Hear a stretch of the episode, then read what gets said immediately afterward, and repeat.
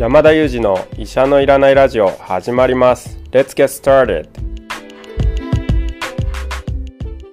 この番組はニューヨーク在住の医師山田裕二先生に健康にまつわる情報を質問し医者のいらない状態を医者と一緒に実現しようという矛盾した番組です。進行役は新里ゆり子が務めます。聞きたいテーマや質問はウェブマガジンミモレでの山田裕二先生の連載コーナーへお寄せください。感想は、ハッシュタグ医者のいらないラジオでツイッターでつぶやいていただければと思います。本日もよろしくお願いいたします。お願いします。お願いします。はい、ありがとうございます。最近ちょっと臼井さんの数が、あの、変化がなくて、いつも通りで。そうです、ね、もう、でもね、まあ、す 今ね、僕はね、あの、あれなんですよ。この、数を、音を切った後に、できる空白を楽しんでるんですよ。この、なんかこう、終わった瞬間に、あれ？終わっちゃったの？いつもより短くない？みたいな、新雑さんと山田先生が醸し出す空気。はい。これをリスナーの方と一緒に楽しんでる。こういう時間です。もうなんか匠の域になってしまってるんですね。一般の人がわからない。ああ、そうなんですよ。これ、リスナーの方は分かってるはずなんですけど、音を出してる瞬間が数なんじゃないんですよ。音が出てない瞬間が数なんです。そこにさえ想像力を働かせる日本特有のわびさびみたいな感じになってきているっていうことでしょうか。ああ、わびさび、うん、近いかもしれませんね。家に帰るまでが遠足みたいな感じですか、そう。うん、まあ、近いかもしれませんね。はい。そんな今日はですね、あの、近々、あの、先生、オミクロン対応のワクチンがそろそろ接種開始なんていうニュースを聞いたりしているんですけれども、その件について解説いただければなと思っているんですが、かがでしょうか？はいそうですねあの日本でもそろそろ開始になりますしアメリカではもう開始になっている州が多いですので、まあ、そろそろ皆さん気になってくる頃じゃないかなと思うので改めてちょっと整理しておいてもいいのかなと思い、まあ、今日このテーマを扱わせていただこうかなと思います。オミクロン対応ワクチンということでおそらくですね皆様が次に受けるワクチンはオミクロン対応ワクチンになるんではないかなと思いますね。で特に日本では、まあ、3回目接種をいつ頃受けたかにもよるんですけれどもあのもうあの打ってから例えば半年経過しているなんていう方も多いんじゃないかなと思いますので3回目半年に受けて前に受けていて、まあ、そろそろ次はいつ来るんだろうなと思われている方はですね4回目接種がこのオミクロン対応ワクチンになると思います。でこのオミクロン対応ワクチンのについて少し簡単に整理しておきたいなと思うんですけれども今までのワクチンはいずれもですね初めに中国で見つかったオリジナルのウイルス、まあ、このウイルスの情報を一部取ってきてですねこのレシピを込めたものが、まあ、mRNA ワクチンという形でファイザーあるいはモデルナから作られてこれを受けた方が多かったんじゃないかなと思います。で今回あの使われるオミクロン対応ワクチンというのはどうなっているかというとですね、まあ、同じ量のレシピがあるんですけれどもそのレシピのうちの半分はですねオリジナルのウイルスから取ったものなんですね。なので、まあ、あのいわゆる今まで打ってきたブースター接種と同じような成分がですね半分は入ってるんですけども残りの半分がですねそのレシピが変えられていましてオリジナル対応ではなくて、えー、オミクロンのレシピが入っているというのがもう半分ということになります。この半々のあのレシピがですね2種類あの搭載されたものが、まあ、今回使われるオミクロン対応ワクチンということになるんですけれども日本で使われるオミクロン対応ワクチンと今アメリカでもう接種が始まったもの実はちょっと違いがありまして日本で使われる予定になっているのは、えっと、現状ではですね BA.1 と呼ばれる今回の流行よりも前にあの流行が少しあったオミクロンのレシピで作られたものが日本では使われます。一方でアメリカではですね BA.5、まあ、今まさに流行しているものこれに対応したレシピが使われますのでちょっと違いがありますね。でこの違いがあるっていうのは少しあの覚えておく必要がありましてというのもこれからアメリカで先行して接種が進んでいくと、まあ、データが出てきてあオミクロン対応ワクチンこのが有効でしたなんていうような報告が出てくると思うんですけどもその報告の値はですね厳密に言うと日本では適用できないデータっていうことになりますよね。違うものを使っているのであのちょっとアメリカで先行してこんなデータが出ましたって言ってもですねあのちょっと違うというのが注意が必要で今まではアメリカイスラエルで先行したデータを見てですね日本でもあこのぐらい有効なのかということをあのこう何て言うんですかね参考にできたんですけどもえ今回はですねアメリカと日本で使う選択をしたものが違ったのでちょっとそこは注意が必要で、え報道などではいずれもオミクロン対応ワクチンとあのぐちゃっとまとめて言葉が使われているのであの混同してしまう可能性があるんですけども実は厳密に言うと少し違うものを使っているっていうところにまず注意が必要かなと思います。難しいですね。ですよね。なんかね、まあ僕らからするとこう、やっぱそこまで細かくこう見てもよく、見てもよくわかんないようなところもあるかもしれませんね。そうですよね。あの、そうだと思います。で、あの、まあなんか理にかなっているのは BA.5 じゃないかなと思われるかもしれないんですけれども少し注意点があってですねその日本で使われる BA.1 対応ワクチンは当然 BA.1 が流行していた頃に作られ始めたので少し時間が経ってるんですねでこのタイムラグがあるので実はあの人での臨床試験も行われていて人での臨床試験を経た結果ですねまあ、BA.1 に対して、抗体のでき方がオリジナルのワクチンよりも良かったっていうデータを得られています。でこれをですね BA.5 時代に BA.5 にあの振りかけてみても BA.5 に対する抗体のあのでき方も良かったということであこれはやっぱりあのオリジナルよりも有効になるんじゃないかということで使われるんですね。これが根拠になっています。で実際に安全性についても人の臨床試験で確認をしていて副反応がオリジナルよりも増えるということがなかったということを確認して、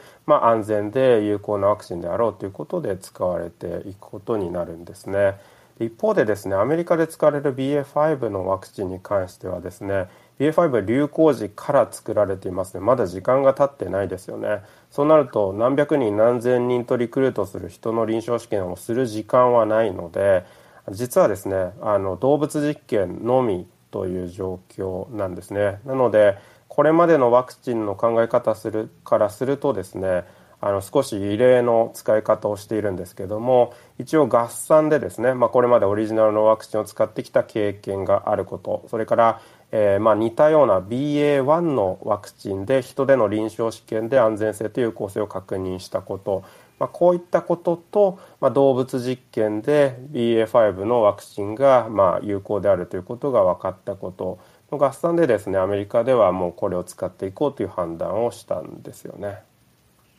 はあ、なるほどな。でもなんかね、こう、まあ、これ人によって考え方いろいろ違うんでしょうけど、僕なんかその感染するリスク、まあ、ワクチンのリスクも語られるところですけど、感染するリスクの方がやっぱ高く感じるので、あの、まあ、打てるなら早く打ちたいなとか思っちゃいますけどね。そうですね。この感染するリスクを下げるという点で、このオミクロン対応ワクチンは期待はされています。あの抗体が増えるということで感染予防効果が高まるんじゃないかという、まあ、期待があるんですけども、この実際にじゃあ感染予防効果とか発症予防効果、まあ、こういった効果が実際どのぐらいの数字で現れるのかっていうのは実はこれからなんですね。そのデータを私たちが持っているわけではないのでこれからまあ接種が始まるアメリカですとかイギリスのデータがこれから公開されてきてどのぐらいだろうということがわかるだろうと思います。でもう一つはですねこれまでオリジナルのワクチンを見てきて分かったことなんですけれども重症化から守る効果あるいは命を守る効果っていうのは、まあ、基本的には長続きしそうで変異がある程度訪れても対応してくれそうということで、まあ、そういう点では非常に優れたワクチンだなということが分かっている一方で感染予防の効果って残念ながら限定的でもちろんゼロではないんですけれどもそして接種した直後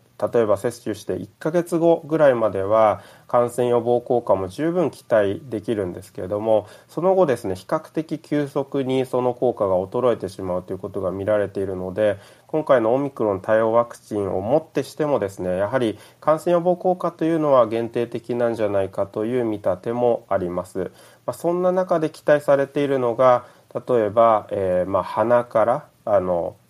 そうですね。警備ワクチンですねとかですね。あるいは、えー、吸入ワクチンのようなもの、まあ、こういった経路の違うワクチンで粘膜レベルでの免疫をたあの強化するようなワクチンに期待が持たれています。でこれ実際ですね最近ニュースになっていまして実は昨日おとといあの中国で吸入ワクチンがあの使用許可が出たというお話もあったりあのインドでですねあの警備ワクチンが使用許可が出たということでこれら実際まだですね臨床試験の結果があの特に有効性に関して公表されていないのでどのぐらい有効だったのかっていうのは私たちも知る由がないんですけれども、まあ、今後データが出てきて有効で安全であるということになればですね、まあ、こういった経路のワクチンも今後活用が広がっていく可能性があるのかなと思いますし、まあ、こういったものがもしかしたらゲームチェンジャーになるようなワクチンになる可能性もあるんじゃないかなと思いますね。なるほど。やっぱ世界中で研究、そういう、こう、あと実証、テスト、進んでるってすごいことですよね。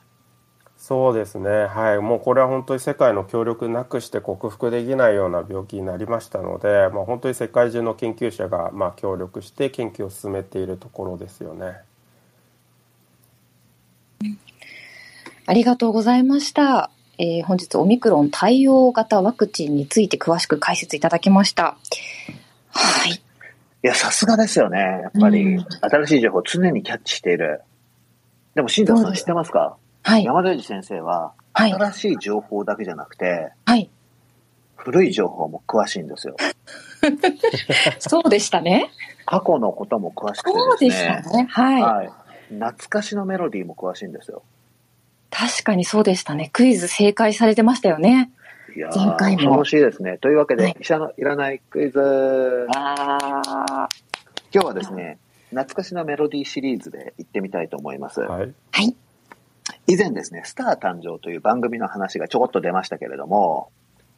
このスター、山田裕二先生も詳しいスター誕生から出たですね、大スターがいるんです、日本に。ほう。もう大スターです。まあもう引退されてますけれども。あ、引退してるんですか？はい。1973年にデビューしてですね、当時、花の中3トリオなどと呼ばれてですね、あの、すごく有名になった方です。で、あの、女優としても活躍されまして、えー、俳優の三浦友和さんと結婚されております。で、あの、この方の曲はですね、デビューデビューの歌は年頃という歌で、その後の曲名をダダダダダと言っていきますんで、分かったところで、あの、その歌手、まあ、歌手というかね、その方のお名前を当ててください。あの、ちょっと待ってください。トリオとおっしゃいましたけど、トリオではなくて一人なんですね。お一人です、お一人です。で、お一人でデビューしたんですよ。で、同時期に、やっぱり人気の出た、あの、女性の歌い手の方が他にもいらっしゃいまして、えっ、ー、と、他の方と一緒に、まあ、トリオとして、まあ、トリオで3人で出てくる、どうもーって出てくるわけじゃないんですけど、ああ、なるほど。はい、あの、そういう、こう、なんていうんですかね、まあ、あの、そういうふうにくくくられてたってことですね。で、その、それ以外のお二人のことを、じゃ先にヒントとして言いますと、桜田淳子さん、森雅子さん。ほう。こういうのを言ったときですね、山田先生真面目なんできちっとメモを取られてます。いや、そうですね。はい。ヒアリング、お医者、あの、患者さんに対するヒアリングと一緒ですからね、こういうやりとりの中からどんどんどんどんヒントを蓄えて、今、類推に入っています。山田コンピューターが動いてます。はい、歌の名前いきますね。はい。はい。年頃、ひと夏の経験、青い果実、イミテーションゴールド、プレイバックパート2、さよならの向こう側、いい日旅立ち。いやーもうあれですね。私の知識が旅立ちました ちなみに、新座さんもう何私大好きなんですよ。カラオケとかで歌ってました、その歌。え、何歌うんですか？いい日旅立ちですよ、いい日旅じゃあ、立ち。新座さん、いい日旅立ちのサビをお願いします。あ、ごめんなさい。いや、もう言わなきゃよかった。嫌です。3嫌です。嫌です。嫌ですごめんなさい。ごめんなさい。ダメです。ダメです。これはごめんなさい。言わなきゃよかった。言わないです。もう先生早く答えてください。収録時間もないですからね。そうですよ。そうですね早くお願いします。これあのサクッと答えたかったんですけど全然わからないですあ本当ですか？じゃあ、はいあの、いい日旅立ちはちょっとできないですけど、プレイバックパート2を新達さんお願いします。これは知らないんです。その、いい日旅立ちってすごい、あの、カバーされたんですよ、山田先生。それですごく有名で、あの、いろんな方が歌ってるから有名なんですよ。でも、元の歌手の名前を早く言ってください、先生。あと、ちょっとしかないです。生放送の時間が。いやわからなすぎてはい。ちょっとびっくりしてますねじゃあヒントは、臼井さん、ヒントを出しましょうよ。あ、そうですね。じゃあ、新達さん、いい日旅立ちのスタートをお願いします。3、こんな時間がないときに、そういうのやめてください。もう本当に、これはできないです。ヒントは私がだ、頭ヒント頭文字はい1文字か2文字くださいはい。もうい言ってますね。英語で言っちゃいますね。じゃあ、英語で言うので答えてください。マウンテン、マウス、100。マウンテン、マウス、100、ブレッシング。あわかりましたはい。どうぞ。山口百恵正解です。ありがとうございますもう、山口百恵さんに怒られますよ、二人とも。すいません。そんなヒントも、そんな当て方も。本当ちょっとあの、あまりの無茶ぶりにちょっと頭がそういう方向に行ってしまいましたが、えー今日は、えっと、オミクロン対応型ワクチンでしたっけ、ね、忘れちゃいましたね。忘れましたね。オミクロン型対応ワクチンについてと、医者のいらないクイズに回答いただきました。臼井さん、山田先生、今日もありがとうございました。ありがとうございました。今日もいつも3名でお送りしました。Thank you for listening and see you next time